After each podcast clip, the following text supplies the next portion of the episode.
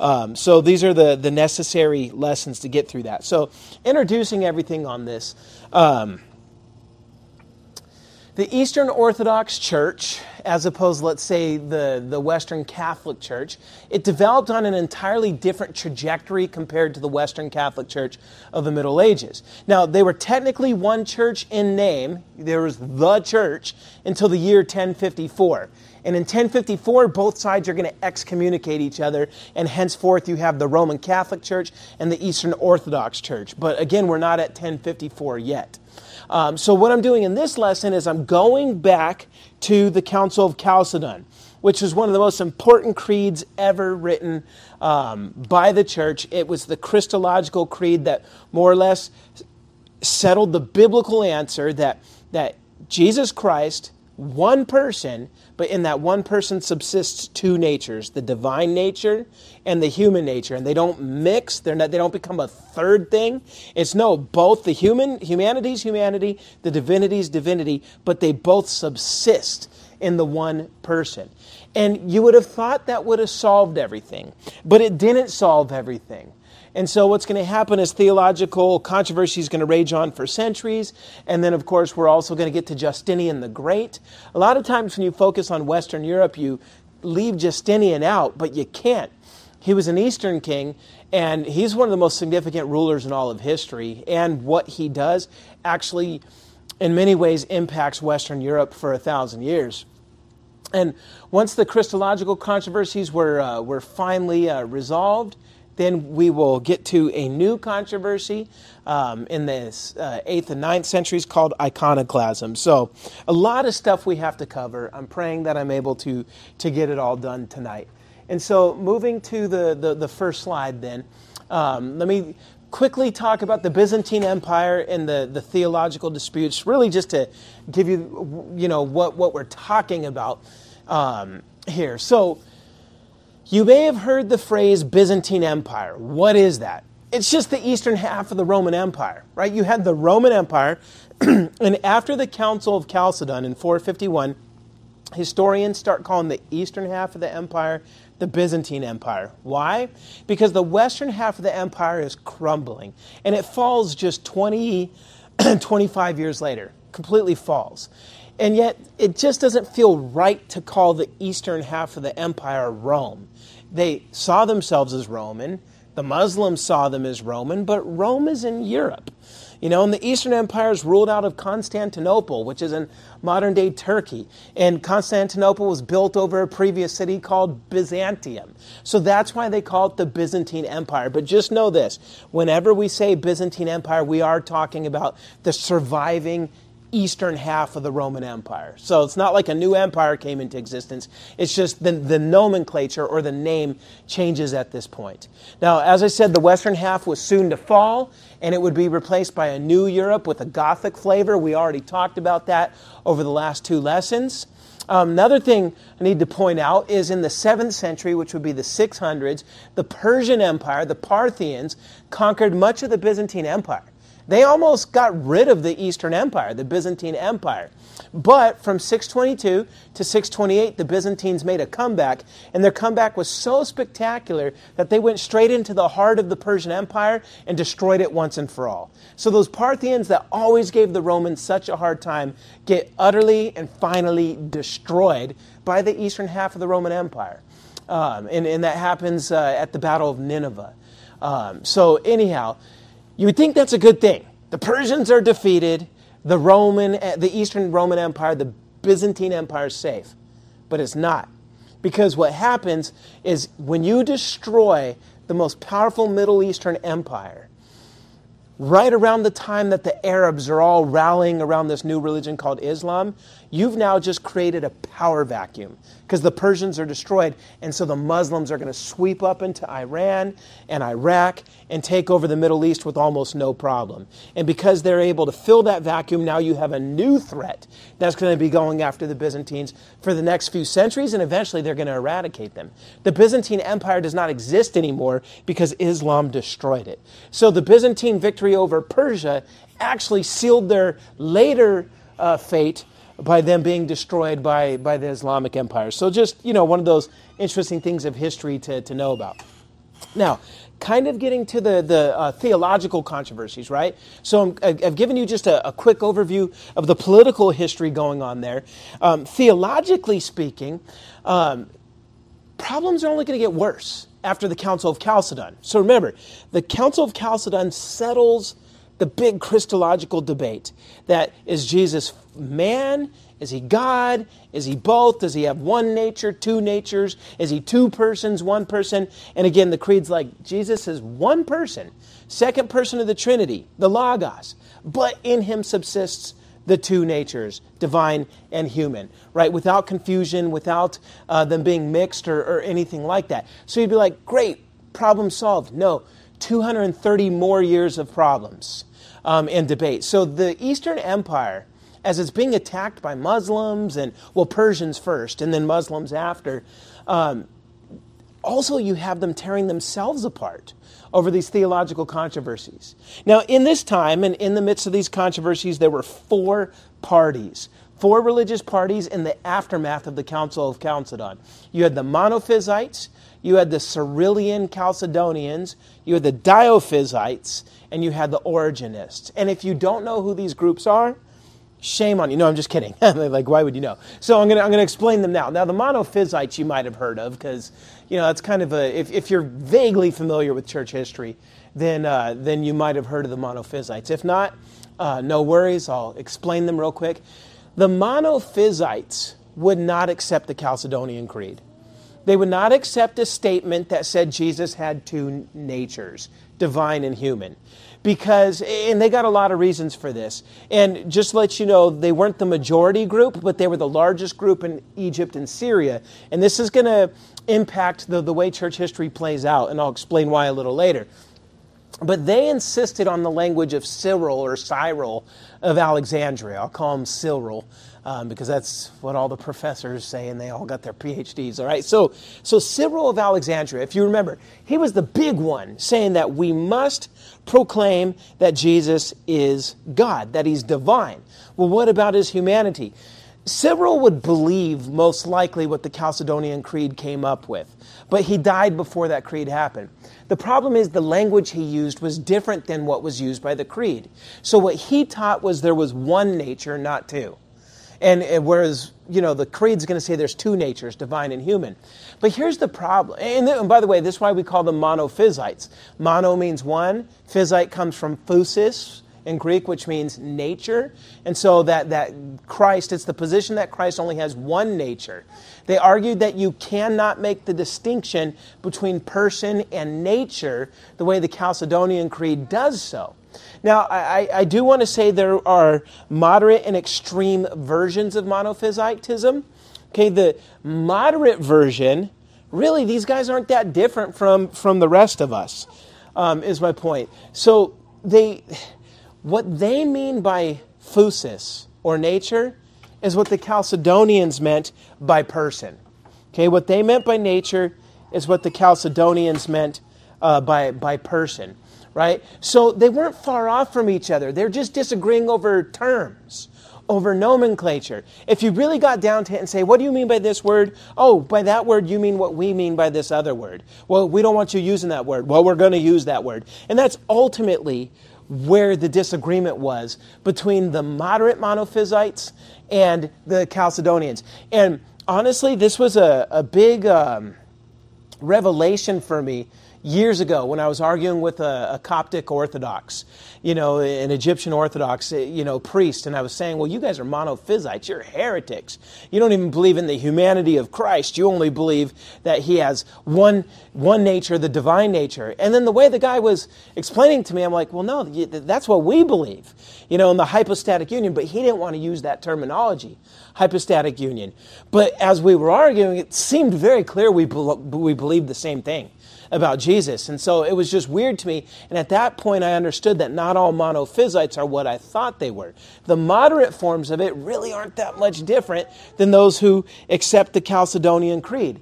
Now, the um, extreme forms of monophysites, though, uh, they're, they're going to be a little different. And so um, I have them mentioned down here. They were similar to the heretic Eutychus that was condemned at the Council of uh, Chalcedon. Eutychus claimed that the divine and human natures of Christ blended into a new thing. Uh, it, it, was a mixture. It was this third thing, this third way. Um, now, so you know that's, that's just bad because then he becomes less than divine, yet more than human, and that's not how the Bible presents Christ. He is God, but he's God in the flesh. Um, and, and, going back to the moderate monophysites, I just want to say that they produced some phenomenal theologians whose writings survive to this day. Some of them were even the patriarchs, meaning that was like the equivalent of the Pope um, in the cities of Alexandria and Antioch. And had these guys not been monophysites, church history probably would have recorded them as church fathers. That's how brilliant their theology was. But since they were part of this party, they're seen as they're classified as heretics, even though for the most part they weren't as heretical as we would think. It was just disagreement over the language. Um, they, they, were talking past each other. Now, when you get to the extreme monophysites, the ones that say no, you know, Jesus has two natures blended into this, this mixture, both the moderate monophysites and the Chalcedonians condemned them. And you thought, you would think that would bring them together, but the moderate monophysites thought the Chalcedonians were Nestorians. And again, this is all stuff we talked about in previous lessons. And, and I'll bring up uh, Nestorianism um, uh, again in a, in, in a minute. Um, so, pretty much the extreme and moderate forms of monophysites are still going to reject the Chalcedonian Creed um, because they see it as Nestorianism. Now, Nestorianism really is diophysitism. Now, if phusis is nature and mono is one nature, what do you think dio is? Two. Two natures, right? And so this was a smaller party, the Diophysite party, but at the beginning, after 451, when the Chalcedonian Creed was first spreading, these guys actually exerted a large influence because people thought they were Chalcedonians. They thought that they agreed Jesus is one person with two natures because it seemed like they were arguing for that. So some of these guys even were patriarchs of um, some of the major cities. Um, and, and the reason why they were granted popularity at first is because they were arguing fiercely for the two natures of Christ divine and human. And, and that's important. But the problem is, when you look closer at what they actually believed, it was Nestorianism. And, and, you might say, well, okay, remind us what Nestorianism is again. And by the way, Nestorius probably didn't believe this, but he was accused of believing this, like excommunicated because of it, even though it wasn't true. And then later, followers under his name actually believe what he was accused of. So, kind of weird. These guys were pretty uh, cutthroat in their theological disputes. But Nestorianism is the idea that Jesus is fully God and fully man, but they weren't going to say he was one person. It's almost like you have to have two persons. You have the divine Jesus and you have the human Jesus, and they're like on train tracks parallel to each other, but there's not a union between them. And so, as these guys are walking around arguing fiercely for the two natures, the Chalcedonians are like, yes, these guys are with us. But then you start listening a little bit, like, wait a minute, these guys aren't with us because they're not seeing the two natures united or subsisting in the one person of Jesus. They seem to argue that it was only the human Christ that suffered on the cross. Uh, on the cross. And so, because of that, um, you know, they, they, were not orthodox. And the monophysites, of course, oppose them. They, they say, see, this is what happens when you believe Jesus has two natures. That, that this is inevitably what happens. And, and the fact that you Chalcedonians couldn't even tell that that's what these guys were saying shows that deep down you're all Nestorians. Um, you know, eh, their point was that the monophysites said, listen, a person acts and feels through his nature. And so, if Christ has a divine nature, then even that divine nature, in some sense, suffered on the cross. Now, I think that's not nuanced. I think that's problematic how they said that but it's better than what, what Nestorianism or Diophysites would say. Um, so the Monophysites believe that the Diophysites represented the Chalcedonian Creed. That's why we reject it, because Diophysites could feel at home with it, but that's not true. The Diophysites were not in line with it as well. Now, the third position is the right position. This is just those who supported the Chalcedonian Creed. It's, it's orthodoxy. This is the Orthodox Church. This is what everybody believes today.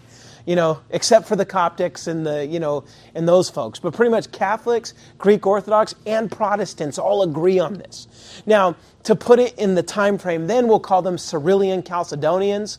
Uh, you could kind of figure out what they believe by these two words. Chalcedonians means they accept the Chalcedonian Creed, and they're claiming that they are the true heirs of Cyril. For some reason, everybody cared what Cyril of Alexander Alexandria had to say. They, they, they, all, they all pretty much said, We want Cyril on our side. The Monophysites said, We're the ones who follow Cyril. But the Chalcedonians are like, no, had he lived long enough, he would have agreed with the Chalcedonian Creed. And so that's this third party. It's the biggest party. Pretty much they held sway over the whole Byzantine Empire, except for Egypt and Syria. Those were the two places insisting on monophysitism, but Greece, Asia Minor, most of Africa, except for Egypt, it, it was going to be, um, you know, Chalcedonian Orthodoxy. So what they would say is look, we accept the Christology of Cyril, but nature and person are two different things. Hypostasis is person in the Greek, phusis is nature. So Jesus is one hypostasis, but two phusises. Uh, and, and, the reason why this was problematic is when Cyril was alive, hypostasis and phusis were used as synonyms. But for this creed, they agreed, they said, what we're going to do is we're all going to say hypostasis only means person and phusis only means uh, nature. And, and what they said is, had Cyril lived long enough to be at that meeting where we agreed on these terms, he would have agreed with this. Because when you read the details of what he says about Christ's divinity and his humanity, he might not have used the words we used, but his explanations match what's in the creed. And so, pretty much that, that's, their, that's their big argument there. Now, their opposition to the monophysites was going to be on two grounds. First, the monophysites claimed that the two natures blended into a single divine human nature. Not that they mixed, but again, they didn't believe a person, one person could have two natures. So what they would say is the one person and the one nature are the same, and since he has both humanity and divinity, we'll just call it divine humanity. Um, and, and, so it, it's again, it's weird, it's confusing. That's why it's wrong. If you take it literally, it sounds like they're saying that Jesus' humanity itself is divine, like it's a different form of humanity. But again, you talk to the Coptic Orthodox, that's not actually what they believe, even though that's what the words they say would make you think they believe. And so that ends up being, being the problem with this. But, you know, the Chalcedonian, uh, the Cyrillian Chalcedonians are like, no, you, you can't do this. The two natures have to remain separate. Don't say he's, he's, uh, he's got one divine human nature. Say he's one Christ with two natures, divine and human. That is what's more accurate. Now, the second thing that they fault the monophysites for is um, the monophysites said we can never accept the creed because it betrays the language of Cyril. And this is where they're saying, but it doesn't betray the concepts of what he said. And furthermore, we recite his creed. Um, there was a, a, a, a creed that he put out there, a formula in worship where Cyril would say, One of the Holy Trinity suffered on the cross right? And that would be a statement that only makes sense in light of the hypostatic union. And so they're like, we're not Nestorians. We, we quote Cyril on this. And so you monophysites just don't understand and you're uh, misrepresenting us. Okay, then the fourth party, the Origenist party. And again, all this is the aftermath of the Council of Chalcedon.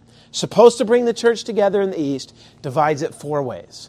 The Origenist party was small, and they held all the wrong things that Origen believed. And I'm glad they did, because Origen's one of those guys that, although he made significant contributions to some Christology, especially the divinity of Christ, he believed so many things that were wrong that I'm glad some people held on to this because then finally, 300 years later, the church could excommunicate him. Yeah, he'd been dead for a long time, but they'll finally be able to declare his heresy heresy. You know, yes, we depend on him for the term eternal generation, and he had some good other things as well. But the things he was wrong on are serious enough where um, I'm glad they were still around so that a church council could finally say this stuff's off limits. So, what the Origenists said is they said that Jesus was, the man was an eternal human, an eternal human soul that in the incarnation was united to the Logos which is the second person of the Trinity. So Jesus the human is different than the Logos, the Son of God, right? But in the incarnation, these two things merge together. So he ends up being two people with two natures. This is worse than all the positions. Okay? And uh, yeah, and, and so the Logos to him or to this position wasn't the, the flesh, it became the eternal soul of the human Jesus. And so, um, and there's other problems. They believed in universal salvation, that everybody's going to be saved. Um, and I'll have them listed later when we talk about them finally being excommunicated. Um, so, point is, not a very big party, but they were still around. The Diophysites, not very big, but they're still around. Most of the fights are going to be between the Chalcedonians and the Monophysites. And again, the theological battling between these groups will tear the Eastern Church apart with effects that last even today. Today. So, now that I've talked about the four parties, okay, we could get into the basic historical narrative. So you needed to know who the players were so that you know you understand who's hating each other. And now we're going to get into the hate and what happened. So, Chalcedonian Creed, we backtrack to 451. It's agreed upon, it's an ecumenical council, goes out to the, the whole church. emperor Marcian, who was the Byzantine emperor, appointed a Chalcedonian bishop as the patriarch of Alexandria. Alexandria is in Egypt. Egypt is filled with monophysites. In fact, Cyril was from Alexandria. And remember, the monophysites think they're following the beloved teacher Cyril. And so when the emperor in Constantinople puts as patriarch or little pope of Alexandria, when he, when he puts a Chalcedonian there, all the monophysites are going to riot. Emperor, you are not going to put a guy who's pushing two natures of Christ, you know, in, in our city. So they rioted. And so this was right after the Council of Chalcedon. Alexandria, one of the biggest cities in, in North Africa, riots. And so the, the Byzantine emperor sends in soldiers and has to put it down by force. Blood is spilt in the, in the, the streets. And order's restored. And this Chalcedonian bishop is now safely the bishop of Alexandria. But then Emperor Marcian dies. And the Monophysites riot again and they murder this patriarch at the communion table. They walk right into the church during the church service as he's serving communion and they beat him to death. They then replace him with a monophysite bishop called Timothy the Cat.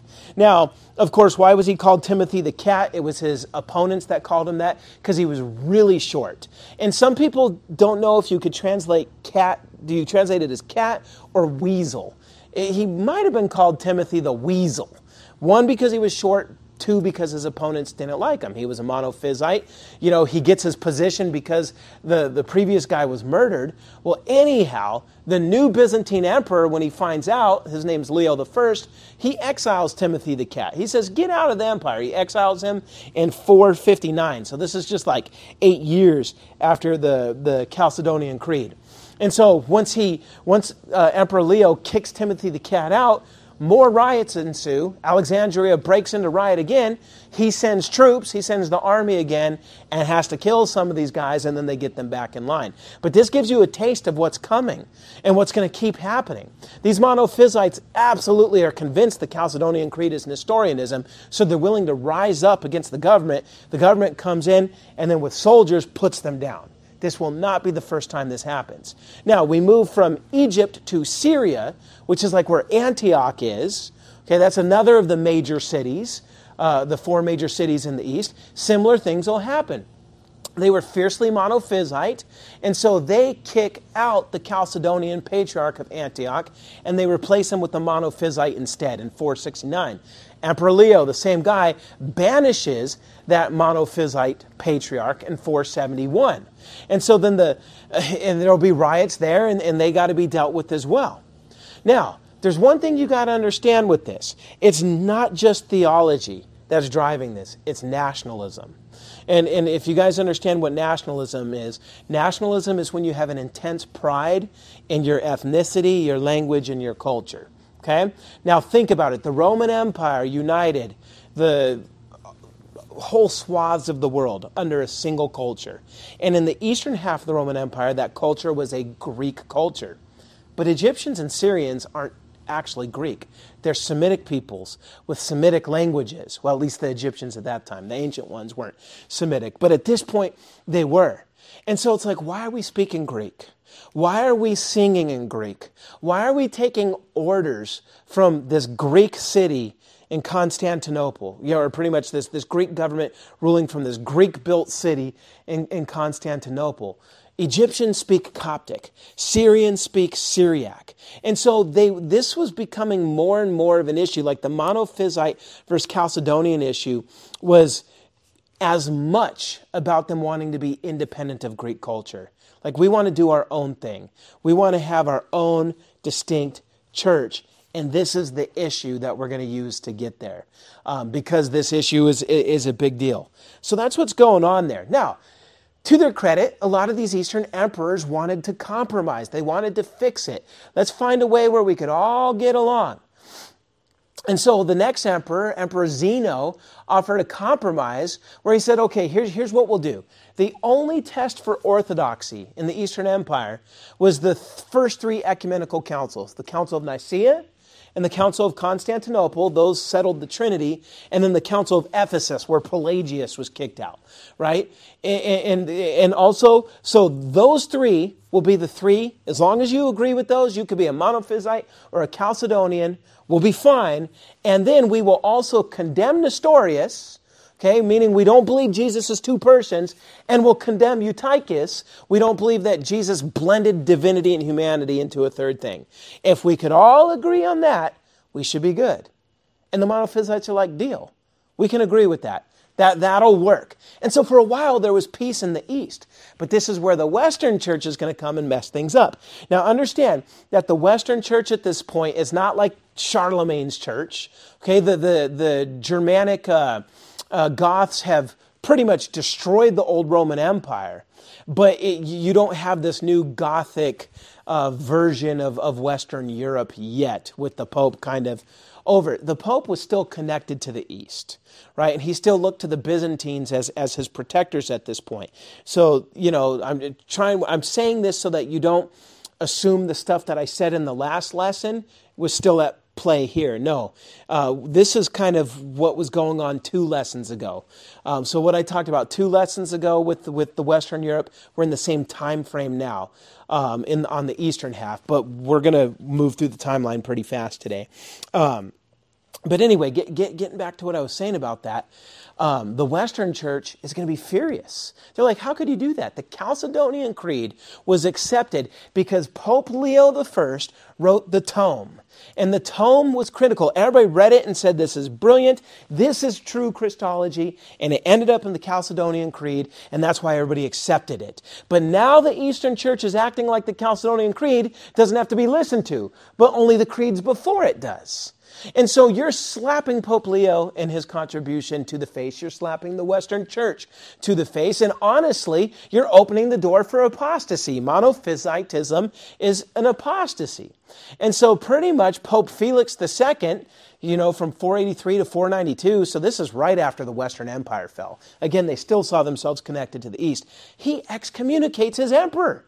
Emperor Zeno, and he excommunicates the Patriarch of Constantinople, which is his equivalent. I want you to understand this. The top dog in the Eastern Church was the Bishop of Constantinople. The top dog in the Western Church was the Pope. Now, they would have been equals in the world at that time, and yet the Pope, Pope Felix, thought he had the ability to excommunicate his equal. And so he did. He's like, I've excommunicated you and I excommunicate your emperor. And there were, the two churches were split for 35 years. Now they'll come back together after 35 years. That's why we don't count this as the split between East and West. But it was a taste of what was to come. Now the next emperor, Anastasius, 491 to 518 are his reign dates he responds to the Pope by moving even closer to the monophysites. Oh, if the Western bishop's going to tell us that we're wrong on this, then maybe we're on to something. We'll become even more monophysite. And so what Anastasius did is he condemned Leo's tome and the Chalcedonian Creed. Even though they were ecumenical, well, the creed was ecumenical, he says, nope, it's heresy. And, uh, and so he then even changed the revered words of worship, um, where it ended up being a monophysite type of, of, of worship phrase. Um, And when that happened, it led to riots in Constantinople because the people of Constantinople, they believed in the Chalcedonian Creed. So just because this emperor's mad at the Pope, he's now siding with these Egyptians. And the Syrians know the people of Constantinople weren't happy with that. So they rioted, and the emperor almost got killed in this riot. The emperor himself, his own people, almost killed him. So he then reverted the words back to the Chalcedonian version, which ended up saving his life. But that shows you kind of where this is, this is all headed. And so what happens next is when the, that emperor, Anastasius dies in 518, he's replaced by a man named Justin First. And he reigned from 518 to 527. Now, he was not related by blood, but I, I don't know the circumstances of how he came to power. He was a Latin speaking, Western thinking soldier from Thrace. And so he had affinities with the West, affinities with the Pope. And so it's under him that there's going to be a, a reconciliation. Now, the fact was, the Monophysites might have liked the previous emperors, but the lo- army liked this guy. They were loyal to him. And he, his advisor was his brilliant nephew named Justinian and that name might sound familiar. He's going to become the greatest ruler the East ever produced. Uh, but right now, he's just a nephew and just an advisor. Now, this new emperor, Justin, was committed to both the Chalcedonian Creed and cooperating with the papacy in the West. Uh, so, under him, the Chalcedonian Creed now becomes necessary. If you're going to be on good terms with the church and not be considered apostate, you have to agree with the Chalcedonian Creed. So what happened? The Monophysites in Egypt and the Monophysites in Syria, they rebel again and they start rioting again. What does this guy do? He sends troops to both cities and he gets them back in line at the point of the sword. Eventually he dies and he is succeeded by his nephew, Justinian the Great. And look how long he ruled 527 to 565. He is the most celebrated of all the Byzantine emperors and probably in the top 10 most influential rulers in all of history. I mean, uh, um, you know, his, his significance and his um, achievements are still talked about today. Now, he was uh, devout to orthodoxy and he was a brilliant leader of civil government, so he knew how to lead an army, he knew how to run a government, he knew how to do theology, Dude was the, the total package. But he was hot tempered and he was jealous, and he almost got himself killed early in his reign. Like his people rioted and almost killed him. It was only him listening to his wife that uh, actually got him to survive that insurrection. But after that, he sets up a very stable society. Um, so he's, and by the way, he's going to reign directly over as much as he could and he was so busy with governing that his nickname wasn't Justinian the Great, but Justinian the Sleepless. Meaning, a lot of rulers have a lot of bureaucrats that rule for them in certain parts, and then they just do the big picture. He did the big picture, he did the little picture. This man was made to govern. Now, uh, Justinian had some outstanding achievements. First, he reconquers the West from the Goths. All those Goths that destroyed the old Roman Empire, he defeats them and reconquers most of Western Europe. And so, under him, you have a united Roman Empire again under an emperor from Constantinople. It's the last time that'll happen. This will be the last time that you have a political unity of the Roman Empire. And keep in mind, this is uh, a couple hundred years before Charlemagne, right? So, we went back in time now. Uh, you know, to talk about the equivalent history on the east side. But he, he's the one who defeated the Vandals. Remember, the Vandals were committing ethnic cleansing, genocide in North Africa, you know, and trying to force everyone to be Arians, um, meaning like the heretic Arius, that kind of uh, belief. And so he destroyed them in North Africa. He uh, defeated the Ostrogoths in Italy and expelled the Visigoths from Spain. Um, the Roman Empire, as I said, he reunited it. So that's the first thing. Under Justinian, you got the Roman Empire revived. But after he dies, the West is lost to them again. All these Gothics retake it, uh, retake their parts back. Justinian also reformed the entire legal system that Byzantium inherited from old Rome, meaning like Rome way back to the 400 BCs all the way to now. He takes, because Rome had the most sophisticated set of laws. Our Constitution, our Constitution took things from the Roman Republic. The idea, how many of you have ever heard of separation of powers and three branches and checks and balances? The Romans invented that. It's called a republic. It's a Latin word, res publica. We took the idea from them. Why do our buildings, our government buildings, all look like Roman buildings? To pay homage to the ideas we took from them. So the, Rome, even after they became a, a you know, having emperors and became a monarchy, they still had sophisticated laws.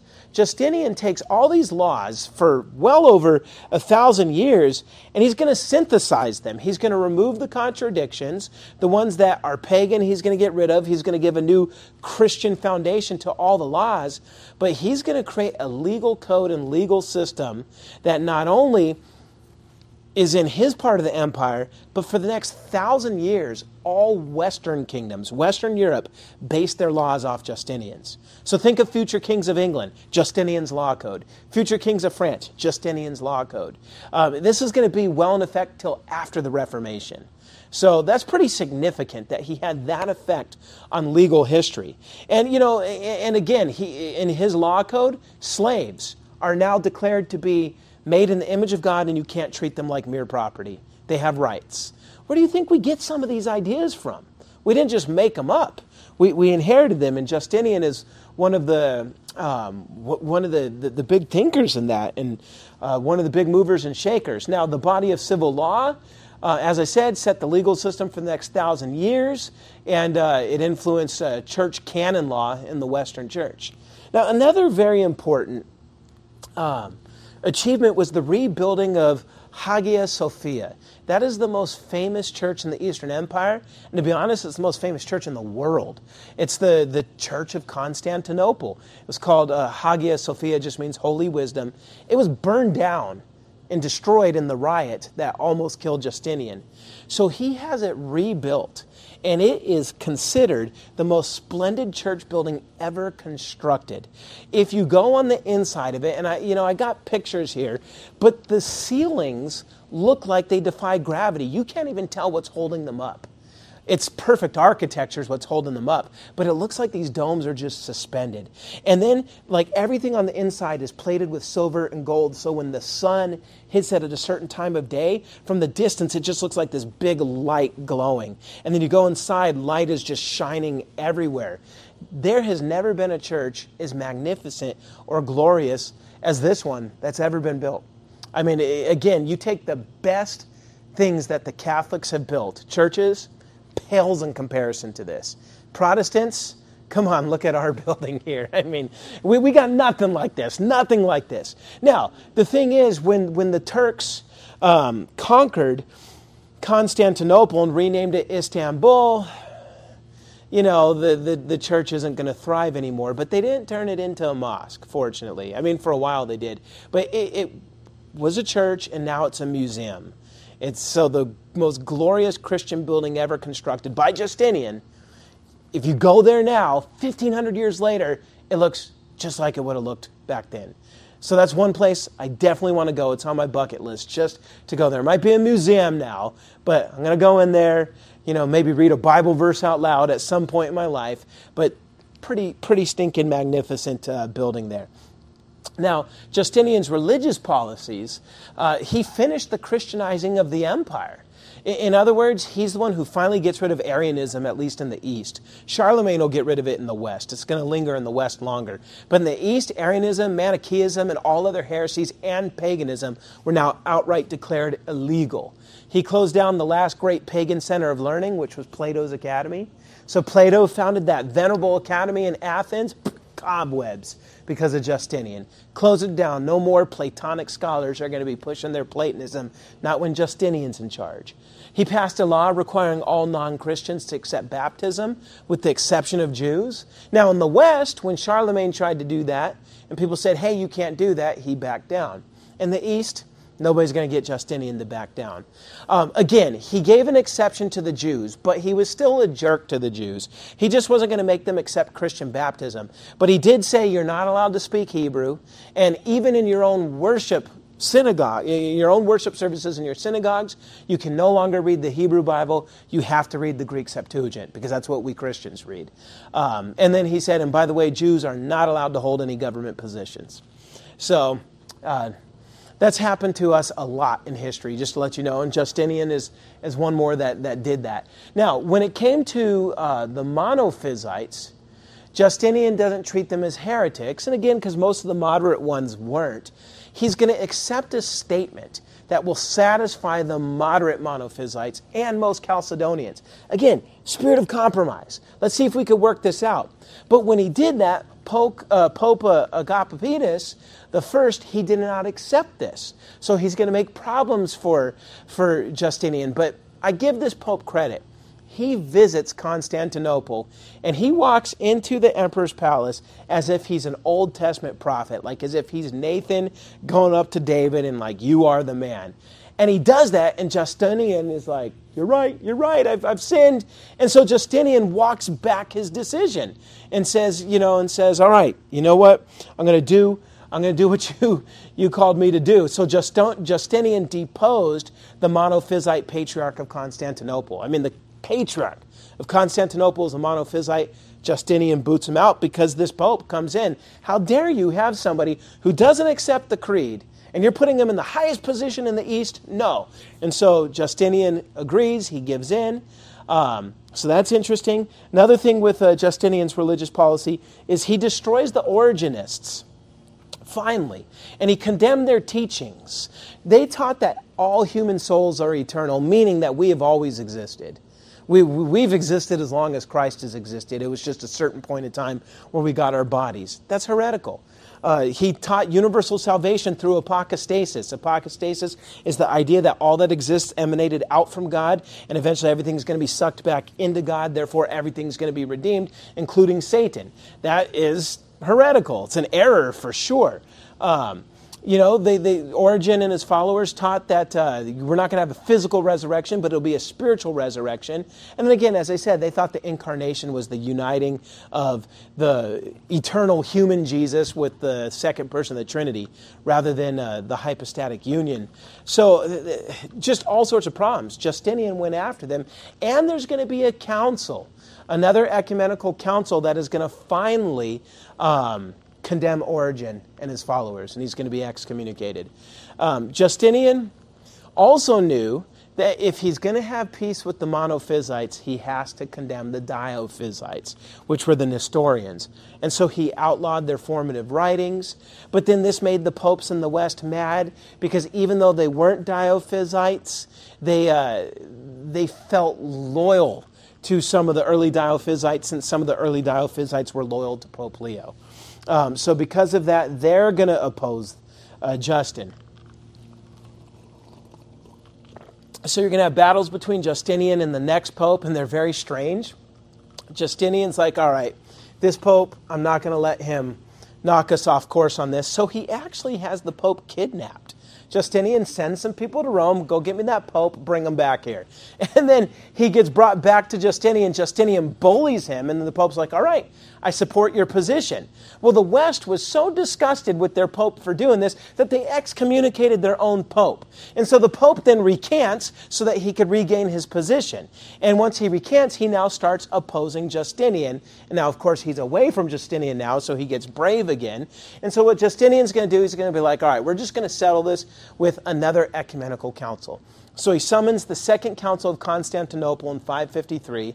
Most of the attendees were Eastern. Um, and the Christology of the Chalcedonian Creed was strengthened um, in this one. So it didn't do anything new, but it clarified something that wasn't said in the first creed. And it's this that the single person of the incarnate Lord was none other than the Logos, or the second person of the Trinity. Now, hopefully you could tell that is against Origen. This is where they're, you know, they're condemning Origen and, uh, and his followers, that it is the second person of the Trinity, the divine person, second person of the Trinity, that has the divine nature, but then added the human nature to him, right? Um, and so this makes it so when you add this to the Chalcedonian Creed, now you have a complete Christology.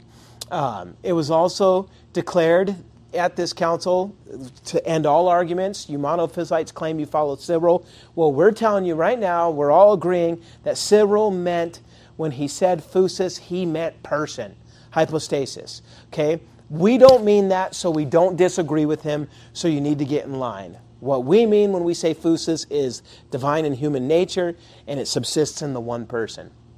As I said, Origen and his writings were declared to be heretical at this council. He was posthumously excommunicated. Um, and again, it was his troubling doctrines that were the, the cause of, of that decision. Um, and again, you know, pre existence of human souls, spiritual resurrection, universal salvation, all that stuff. Uh, no bueno. Um, now, one other thing about the Second Council of Constantinople that, that's worth, uh, worth saying is that this council also affirm that Mary is a perpetual virgin. So, as Protestants, we don't believe that. Um, but they claim that, you know, the womb of Mary had to be special. Okay, it had to be a temple that was only fit for God Himself, and it would be defiled if any other human ever grew in that womb. And so no other child could be conceived in her. She could not have sex. Even so, Joseph had to marry her and, and never touch her, you know, for, for the whole duration of their, their marriage. Now, we know there's biblical data that goes against this. Jesus had brothers. And so, uh, so what the Eastern Church says is Jesus' brothers were stepbrothers. Joseph must have had a previous marriage that the Bible doesn't tell us about. That's why he has brothers. Um, the West says, no, we don't have to go that far. The word brother can sometimes mean cousin, so they were just Jesus' cousins. But of course, they're doing these gymnastics. And, and, and we know Matthew 1 makes it clear. It says Joseph did not have sexual relations with her until after Jesus was born until after means it did happen after. But again, these guys let their, their theology of what the virgin must be, like what her womb must be, it was really Platonism affecting all this, that they said she could not have had relations with her husband and born children to him after, um, after Jesus was born. And, you know, a lot of times we knock the Eastern Orthodox, we knock the Catholics, and I think we should knock this idea for sure. But Disturbingly, Luther, Zwingli, and Calvin all agreed with this and believed in Mary's perpetual virginity. I don't know how. I mean, these are the pillars of Protestantism. Now, fortunately, most Protestants at a later date said, wait a minute, this doesn't make any sense, and so we reject the perpetual virginity of Mary. But if you want to know when that decision was official and even how long it held sway um, in Protestantism, it yeah, it's, it's kind of sad. Um, now, the Second Council of Constantinople was considered ecumenical, and it was a total victory for the Chalcedonian Creed. The church was now committed to the Chalcedonian Creed, interpreted in light of Cyril's theology, which should calm the monophysites down. That's, that's the idea about this. Uh, and then the Origenists and the Diophysites, they're off the table. So this should have fixed things, but it didn't. And why didn't it? Because of nationalism. And that's why I got more nationalistic pictures up there. Um, so, so pretty much, here's what happens. The West, even though at first they did not support the council, later they will. And so it is ecumenical. Eventually they'll come to accept it. They'll be even more gung ho about it than some people in the East. Uh, but the main reason is by this point of time, the Monophysites had already lost interest in union with Byzantium. By this point, they, they're like, you know what? Byzantium, it's Greek. That's not us. They're imperial. And so the Syriac church already by this point was doing their services in Syriac, making Syriac translations, singing their songs in Syriac, ordaining their own bishops. Uh, they're setting up their own traditions. The exact same thing was already happening in Egypt. They checked out a while ago, so they were already uh, doing things in Coptic. In their mind, they weren't part of the uh, Byzantine church. They were the Egyptian Coptic Orthodox Church. And that is still the prevailing form of Christianity in Egypt today. It's the Coptic church. And then missionaries from both the Syriac and Egyptian monophysite churches spread this form of Christianity to Ethiopia. And so now you have the Ethiopian uh, Orthodox Church, which was monophysite. All three of these to this day are still moderate monophysite.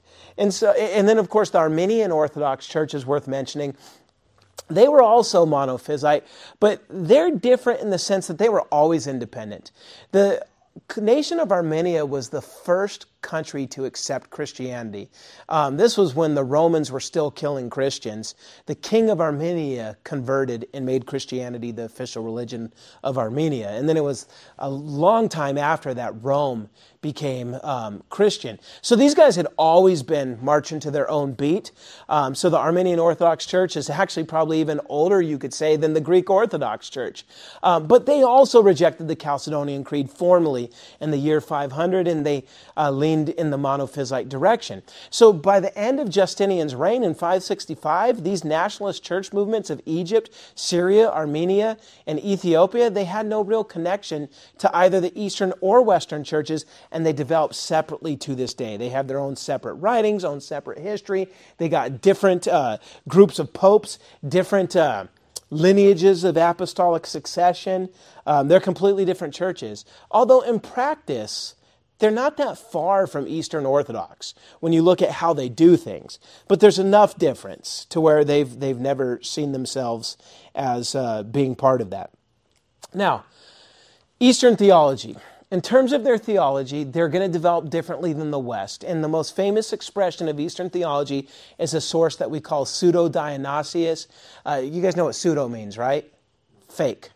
Fake. So this work was purported to be written by Dionysius the uh, Areopagite, or no, Areopagite, I can never say it. Areopagus, so the Areopagite. Dionysius the Areopagite. Um, when Paul preaches in Athens in Acts 17, Dionysius the Areopagite converts. This is claiming to be written by him. There's no stinking way it was written by him because it's a document that mixes Neoplatonism with Christianity, and Neoplatonism was not did, did not exist until the third century. You know, so it's clear this is just a guy that lived during the time of Justinian who's pretending to be Dionysius, Dionysius, and he writes this, and pretty much he's, his whole philosophy is Neoplatonic, and Greek Orthodox to this day still has these tendencies. But here's the one good thing that comes from it. One of the lasting contributions is it insists on speaking about God in apophatic terms.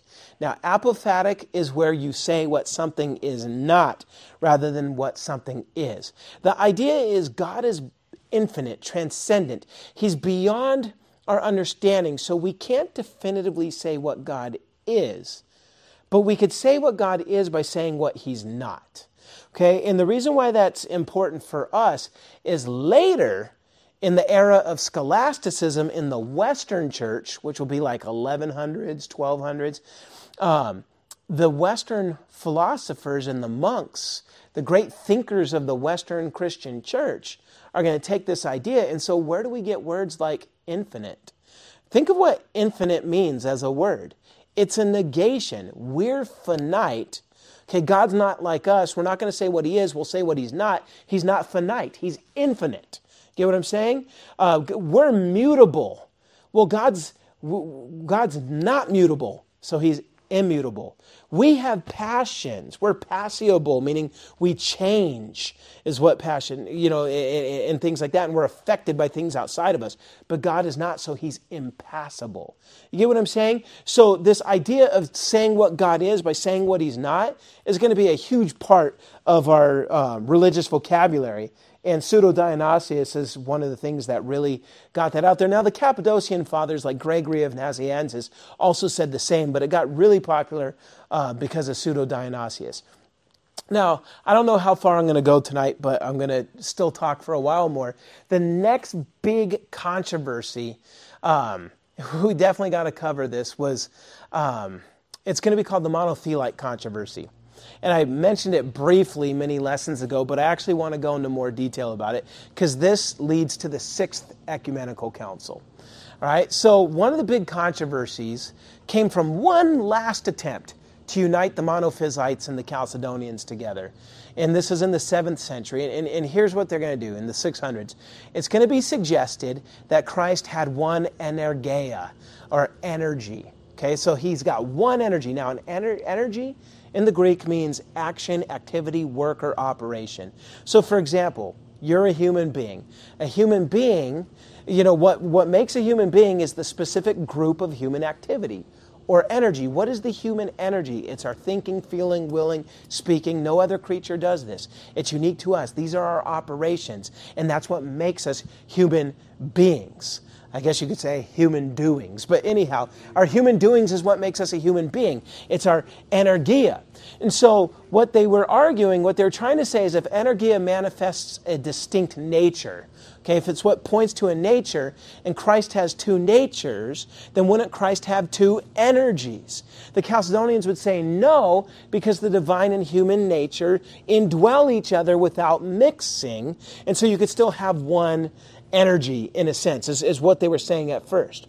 But since the monophysites didn't think you could separate person and nature, and that the Chalcedonians insisted that you can, the question is, what do we do with this energeia, this energy?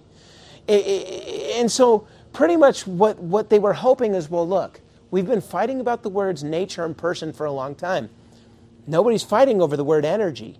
So maybe if we bring this new word in, you know, the two sides could agree on one energy. Maybe we could have reconciliation if we say that Christ has one energy but two natures. Maybe this will get everybody together. And so it was argued that the energy or energeia belonged to the person rather than the nature. It belongs to the person, the second person the Trinity. And it was argued that Jesus exercised this one perfect energy through the two natures. So you got the two natures, but through them you have the one perfect energeia of the Logos being exercised. That satisfied a lot of monophysites. It looked like it was going to work. It looked like it might bring unity. It, it even brought unity, uh, brought some union from the Armenian church and the Egyptian church with the Chalcedonians. But there were going to be some monophysites in, it was called Palestine at this time. Uh, the Romans changed the name in the second century from Israel to Palestine or Judea to Palestine. So in Palestine at this time, uh, the, the monophysites, they rejected this because they believed that, look, as much as I know you guys like this, energy belongs to nature. What Jesus did as a human, what Jesus did as God were two different sets of energeias, so this doesn't work. And so they, they, they push back. And what's going to cause this thing to explode is the emperor of Constantinople is going to be like, all right, Pope, Pope in Rome, tell us what you think. And the Pope looks at this and says, What are you guys even talking about? Energeia, that's not a biblical word. So you're going to try to unite our Christology on a word that doesn't even appear in the Bible? No, no, no, no. Don't talk about energy this way. The Bible doesn't. Instead, drop the energy talk and declare that Christ had one will. Because the Bible does show that God has a will. Okay, so say he has one will and the two natures then are, in a sense, they operate through that one will. Now, this detonated a theological bomb that leads to the next big controversy. This is like walking into Jabba the Hutt's palace with a thermal detonator in your hand. The Pope thought he was helping, but he wasn't, okay? He thought using the word will would, would solve the problem. Um, and the emperor saying, okay, you know what? The Pope knows what he's talking about usually. I'm going to go with this. And so he forbid anybody talking about energy when it comes to Christ. And instead, everybody has to say he has a divine will. And this position was known as monothelitism, um, which is uh, uh, thelo is I will, mono again is one. So it's the idea that Jesus has one will. Well, one of the most famous church fathers, well, He's after the church father era, but he's up there with them in terms of significance. Is Maximus the Confessor? It's a pretty cool name. Um, the Orthodox Chalcedonians immediately oppose us. They're like, Emperor, what in the world are you talking about? And again, he's just going with what the Pope said, but the Pope was wrong. And the next Pope is going to also say, yeah, that Pope was wrong. You know, so the Chalcedonians immediately oppose it. And, same with Pope Martin the First. Again, he's the next Pope. Very uh, handsome man. Everybody in Rome liked him, all that kind of stuff. And theologically, he was good. Uh, but the more significant guy here is Maximus the Confessor um, 580 to 662. He articulated the correct position very carefully and, and, and, you know, just making it basic, here's what he said. He said, look, Jesus, Christ, he has two wills because a will is a property of nature, not person. Okay, remember, Christ is the one person, but he's got the two natures. Will, you have to ask, what is it a property of? Is will the property of the person or natures? He's like, every nature has a will. Um, so Jesus has a divine will that's inseparable from the Father and Holy Spirit's will. Okay? So there's only one divine will. Father, Son, Holy Spirit have the same will. Okay? Because the, the, the nature, right? One nature, one will, the divine nature. But when Jesus took on flesh, he added a human nature. And therefore, he assumed a human will that's distinct from the divine will. Otherwise, he would not be fully human. Maximus also made it clear that, look, the source of sin in us is our will, right? The, the source of sin in us is our will. If Christ is going to rescue our human will, he had to have a human will. Because remember, what Christ, remember what Gregory of Nazianzus said. What Christ does not assume, he does not save. You had Apollinarius back then saying Christ didn't have a soul you know, that, that he was the body, but the, the logos was the soul. And, and Gregory's like, that doesn't work because our soul is sin- sinful as well. And if Christ doesn't have a human soul, how does he save our human souls? By being a perfectly righteous human soul himself, right? He had to have a soul. uh, Maximus says it's the same thing with the will. Our will's corrupt. And if Christ, the perfect man, the second Adam, is going to save all aspects of us, which means he has to save our will as well, then he has to have a perfect will. Great argument. It's built on what earlier folks were saying in Christological debates. And so, um, again, he's right. And by the way, you read the Bible. We know Jesus is, is one person, but you could see the two wills. Because remember when he asks the Father, If it's your will, Lord, please let this cup pass from me. What was his human will wanting? His human will in that moment was wanting to not have to go to the cross because he knew what it meant to drink the Father's wrath. But then he says, Not as I will, but as you will. Right? And then he completely submits to the will of the Father. Now, Jesus' divine will was with the Father and the Holy Spirit. That, that was only one will. It's all the same. But the human Jesus, for a moment, said, Is it possible that, you know, I don't have to go to the cross? But it wasn't possible. And so then the human will yielded to the divine will. But that passage shows there's two. It shows that Jesus has the divine will and the human will. And Maximus was right. What he doesn't assume, he doesn't save. Now, his arguments were so forceful, so brilliant, um, that, you know, historians look back on him and, and he's on the level of Athanasius. He's on the level of the three Cappadocian fathers and Cyril. Um, and so, because he was that forceful, that brilliant, that effective in convincing people of the biblical truth here, the emperor found him dangerous. Uh, but the emperor didn't touch him. But the emperor dies, and then his grandson becomes emperor. Constans, 641 to 688 were his dates, and he was a cruel tyrant authority, and he punishes Maximus. In fact, he sends troops, and they capture both Maximus and Pope Martin. Pope Martin was also writing the truth, and so the emperor has him tortured, and then releases him in such poor health that he releases him to a place of exile, and he dies because of his poor health. So he, in effect, the emperor killed this pope. And then Maximus, same type of thing. He's an old man, but, um, but what, what he wants to do to Maximus is he wants to make an example out of him. So he's a 74 year old man, but he's like, I'm going to make a public spectacle out of this guy. So he threatens him, thinking he's going to get him to break in front of everybody. But all Maximus said is the emperor has no authority in theological matters. You're not God. You don't speak for God. You're just a man. You have no authority. What you say is useless in this context. Oh, the emperor got so mad he exiled him to Thrace. But from Thrace, he continues to speak, continues to write against this monothelitism, this one will idea. And so then the emperor's like, all right, get him out of there. Let's put him on trial again. You know, out of fear, the rest of the empire verbally said they agreed with the emperor. They didn't really agree with them, but they didn't want to get killed. They were cowards. So, like, okay, we're monothelites. But Maximus would not back down. And so the emperor would say, Everybody agrees with me. Who are you, this one lone monk, to not agree with me? How, how dare you? And Maximus quoted Galatians 1 9. He said that if anybody preaches a gospel other than the one that, that has been preached, let him be anathema. He's like, I don't care if the whole empire says something different than, than the truth on this. They're all condemned, and then I'm not. And so, pretty much after he responded with that, at the order of the emperor, they ripped his tongue out and they chopped off his hand. That way, he could not speak the truth and he could not write the truth. And then he banished him and he died from all this a few months later. So it seems like this, this evil emperor wins. But he doesn't, because the Third Council of Constantinople um, is going to settle this. So this evil emperor, Constans, gets murdered, you know, in 668, and his son Constantine IV is a much wiser ruler. And so what, what he realizes, look, the emperor, empire is divided over this. You know, my, my dad made them by force think they're all united, but they weren't.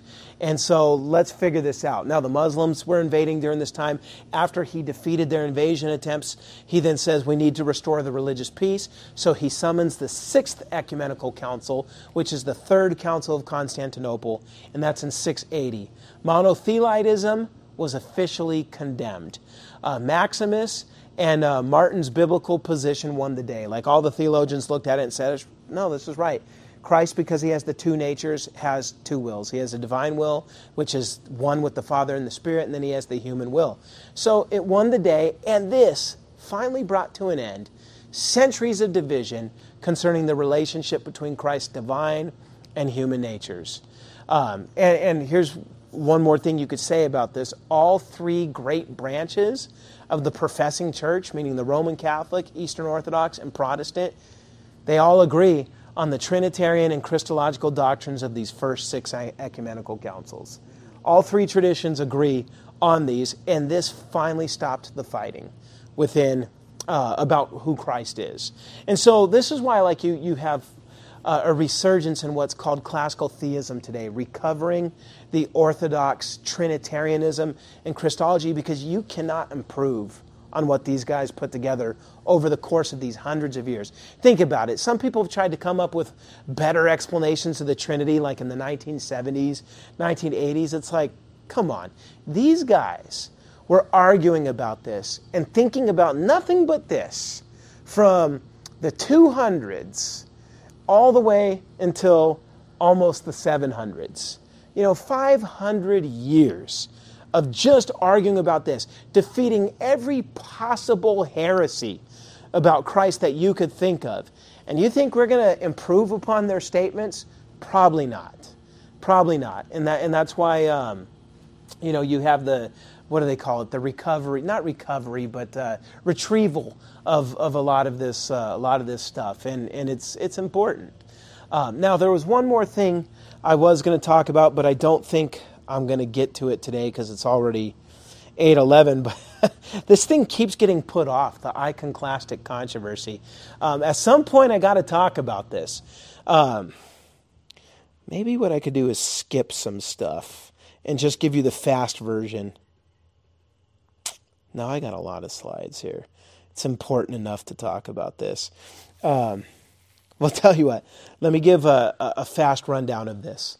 The next big controversy comes in the next two centuries, and it has to deal with icons. You know what an icon is. They were making pictures of Christ. They were two dimensional pictures of Christ, Mary, and all that kind of stuff. And for the longest time, people in the Eastern church were venerate, venerating these icons. And so some people started to think this violates the second commandment. You can't be bowing and, and all this stuff and, and venerating icons and thinking these icons do miracles and putting these icons all over the church. So those who wanted to destroy the icons were called iconoclasts.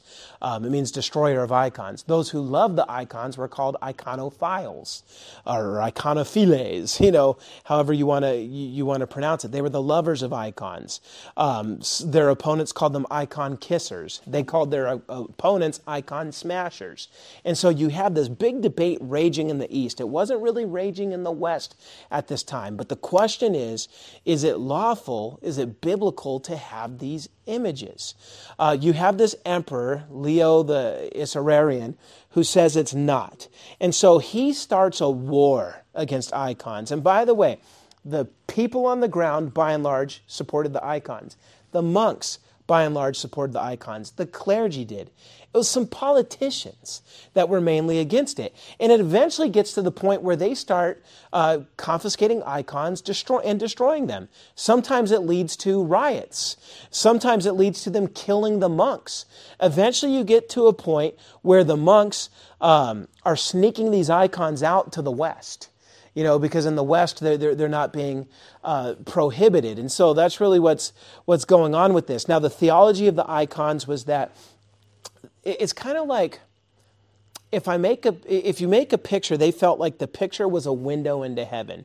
So the icon of Christ isn't really Christ, but it's giving you an imaginary window into heaven to where when you look at it, you think about him. And so the iconoclast would be like you're worshiping it. He'd be like, no. Think of it, think of it this way. You have, let's say you're a man and you're married, you have your wife, you love your wife. But you also are going to have a lot of sentimentality to a picture of her. So if you're away from your wife and you have that picture, you'll look at it and you'll be like, you know, and just, you know, cling to it or whatever, you know, you're not worshiping it. Instead, you're, you're, you're, revering what it points to, the real person, the wife. And so that's what they said about the icons. We're not worshiping these pictures. It might look like we're bowing down, but it, it's not idolatry.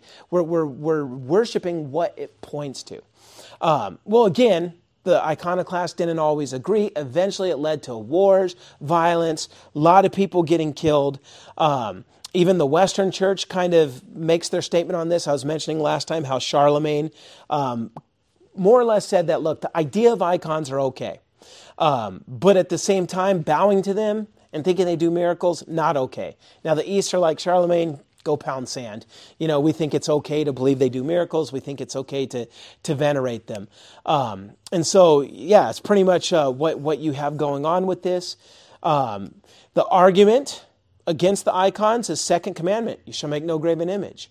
The arguments in favor of the icons are like if you look at the second commandment it's in the context of worship. You can't make these things to worship them. But when you look at old testament israel god commanded the same people he gave the ten commandments to. He commanded them when they made the tabernacle to uh, make pomegranates and, and two cherubim statues in the ark of the covenant. God commanded them to make images. And god even had them bow bow before the Ark of the Covenant.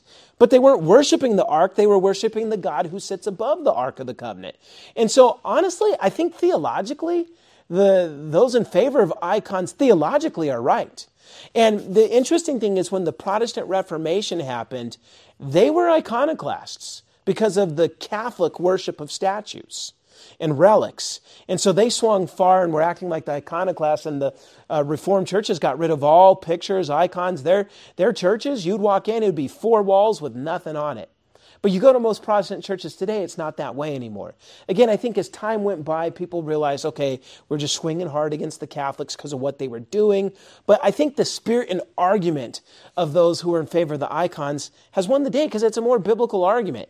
And just to let you know, this comes up all the time. Um, this comes up all the time today.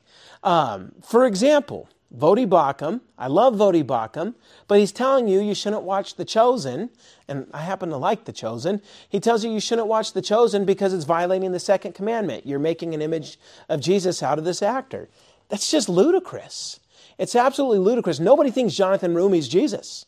Nobody's worshiping Jonathan Roumie, right?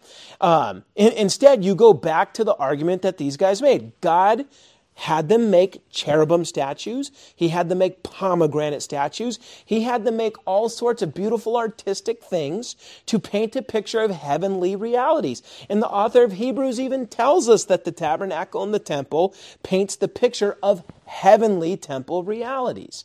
And so, if God commands them to make images that makes them think about God and they're not worshiping them in a pagan way, then what's the problem? And so if somebody wants to make, like if Mel Gibson wanted to make Passion of the Christ to get you to have an idea of what Christ went through, that's not violating the second commandment. And if Dallas Jenkins wants to create a show that is somewhat based off Jesus and his disciples, that in and of itself is not violating the second commandment. Now, if you want to fault the show for adding dialogue that's not in the Bible or whatever, that's fine.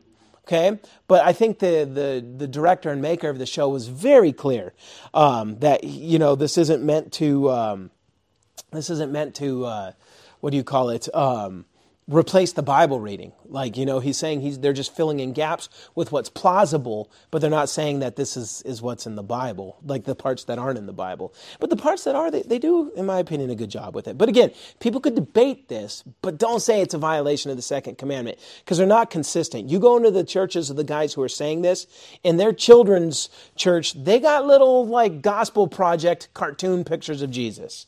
And they got children's Bibles in their house. You know, so when they're reading the story, this is King David, and look at big Goliath, and the rock hits him in the head. Dude, these guys, not dude, but these guys aren't, uh, they're not having like pictureless children Bible books. So again, they, need to be consistent. But anyhow, with the uh, iconoclastic controversy, I know I didn't go over all the slides. I had a whole bunch of them. I gave you guys the the fast version, which is more than most people know, so that's all right. Um, you end up with the Seventh Ecumenical Council, which is the Council of Nicaea II. Um, and the years of that is 787, okay? Uh, or wait, no, no, it wasn't seven. Yeah, 787 is the, the second council of Nicaea. This is the seventh of the ecumenical councils, and this is the one that says, look, icons are okay. Of all seven ecumenical councils, Protestant, Roman Catholics and Eastern Orthodox agree with all seven. Protestants historically agree with the first six, but ha- are iffy on the seventh and it depends on what Protestant you talk to. But anyhow, let me conclude this. The Eastern Church and the Eastern Empire traveled very different path than that of the West. Okay, we in the last two lessons talked about the Western Church. Now we've caught up almost on the time scale with the Eastern Church, and the next time we'll um, we'll talk about the Islamic invasions, which will then set us up for the next era of church history, which would be the Crusades. Um, but yeah, just to, to sum it up, very different theology, a lot more fighting in the East over Christology. You have the high point of their Christian empire with Justinian. Um, but after Justinian, the realities of Eastern and Western religious and political realities, it's just, it's different. It's only a matter of time till these two churches split, and they finally will in 1054. Uh, but even as that's happening, the Eastern Empire is going to start to erode as Islamic invaders take more and more and more of their territory. The last, uh, last domino to fall is going to be Constantinople.